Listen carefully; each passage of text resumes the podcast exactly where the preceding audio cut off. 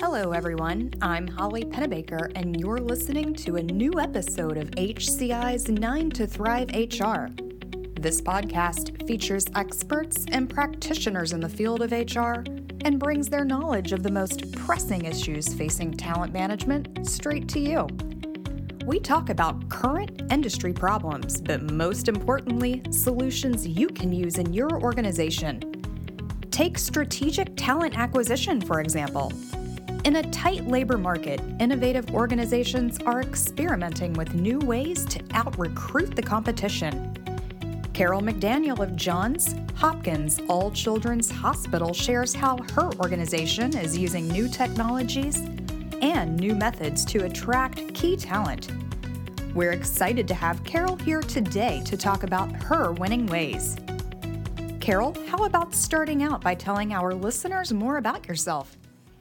Well, thank you, Holly. And first, let me say it's a pleasure to be part of HCI's podcast series. I'm very excited to, to be here and joining you this morning.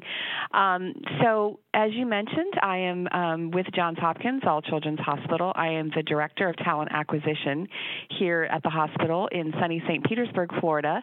So we certainly enjoy a great location. Um, we are the hospital that is the um, only hospital that's outside of the greater Baltimore, D.C. area. So we enjoy that from a recruiting perspective, makes it nice and easy to, to pull people to work for a great organization in a beautiful location. So been here with the hospital now for about three and a half years and have really um, enjoyed being part of a healthcare system like Johns Hopkins.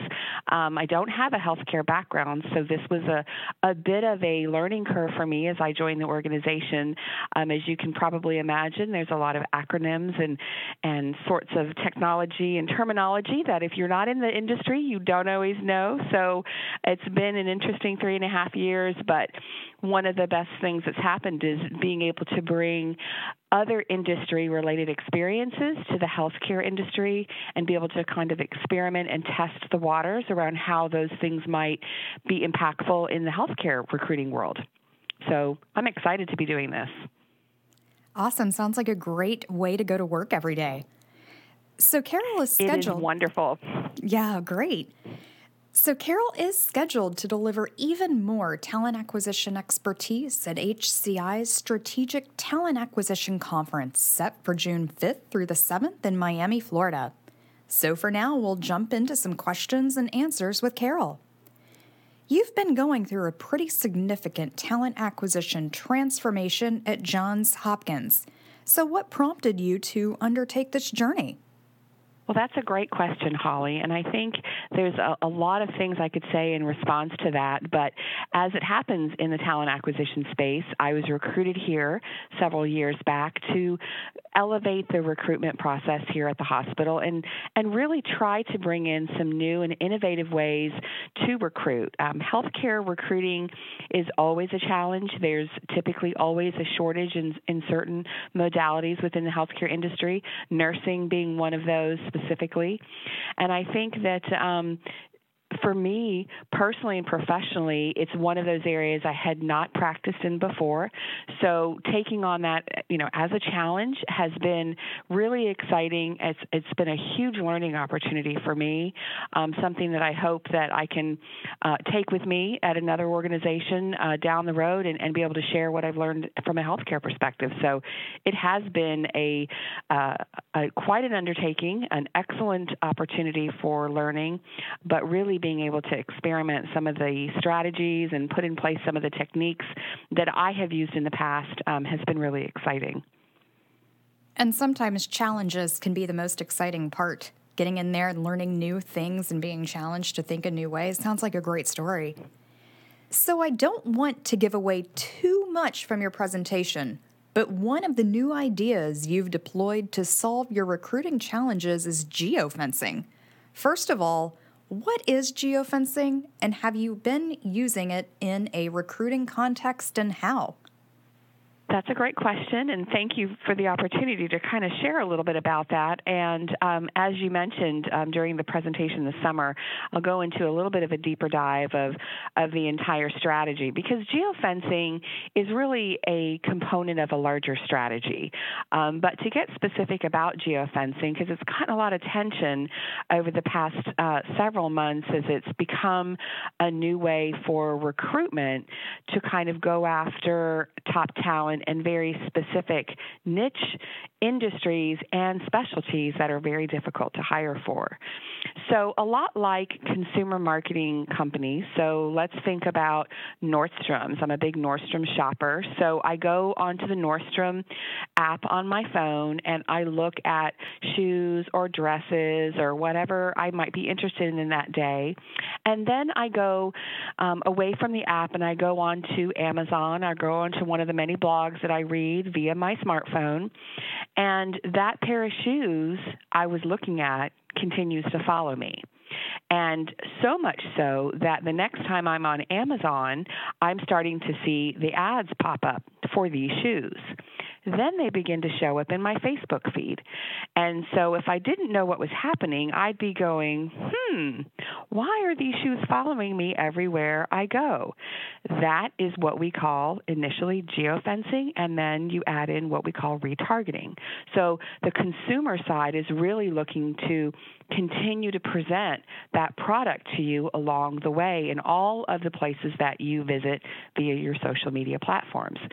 So, in recruitment, if you think about a position or an opportunity as a product, we can then go out and target very specific areas of the country, healthcare systems, hospitals, and people that have the specific specialty, expertise, certification, licensure that we're looking for. Once we find where they're at, we are able to utilize IP addresses, we are able to use social media platforms to target them. And as soon as they click on one of our tile ads that we might have pushed out to um, a particular place, we have captured now their information. So as they go throughout their day, checking Facebook, driving into work, looking at LinkedIn, or any of the other places they might visit, we then begin to push out um, information about Johns Hopkins All Children's Hospital and the opportunities that speak very much to their specialty. And so, what's interesting about it, like I mentioned about the shoes from Nordstrom, you don't really realize it's happening until you um, come to the end of it and you realize, wow, this is a great opportunity. I can't really remember how I learned about this. So not so much Big Brother, but it's it's very targeted recruitment marketing, and it's been working very successfully in our industry as of late.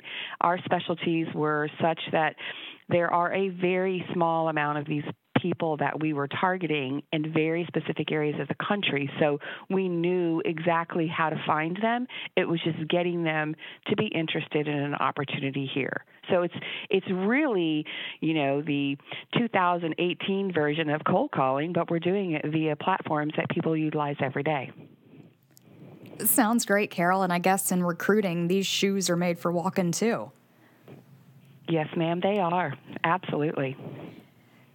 So, if you could tell your fellow recruiters one thing, one takeaway from your experience so far, what would that be? Well, I think, um, and it's not a new um, a new statement or a new way of thinking, but it's really that it's about the relationship. I think in recruiting, no matter how you're doing it or what you're using to reach out to people, it's about the relationship. So I share with my fellow recruiters, you can put all the best technologies in place. You can have all the best, you know, applicant tracking systems and and CRM systems to attract and and go after top talent. But at the end of the day, the conversation always comes back to that relationship they have with the recruiter, with the hiring manager, with the particular department and the organization. So don't lose sight of what that means in the hiring process. I think it's very important. All right, wonderful point, and we'll let that big takeaway wrap up today's episode. So, Carol, thanks so much for spending some time with us.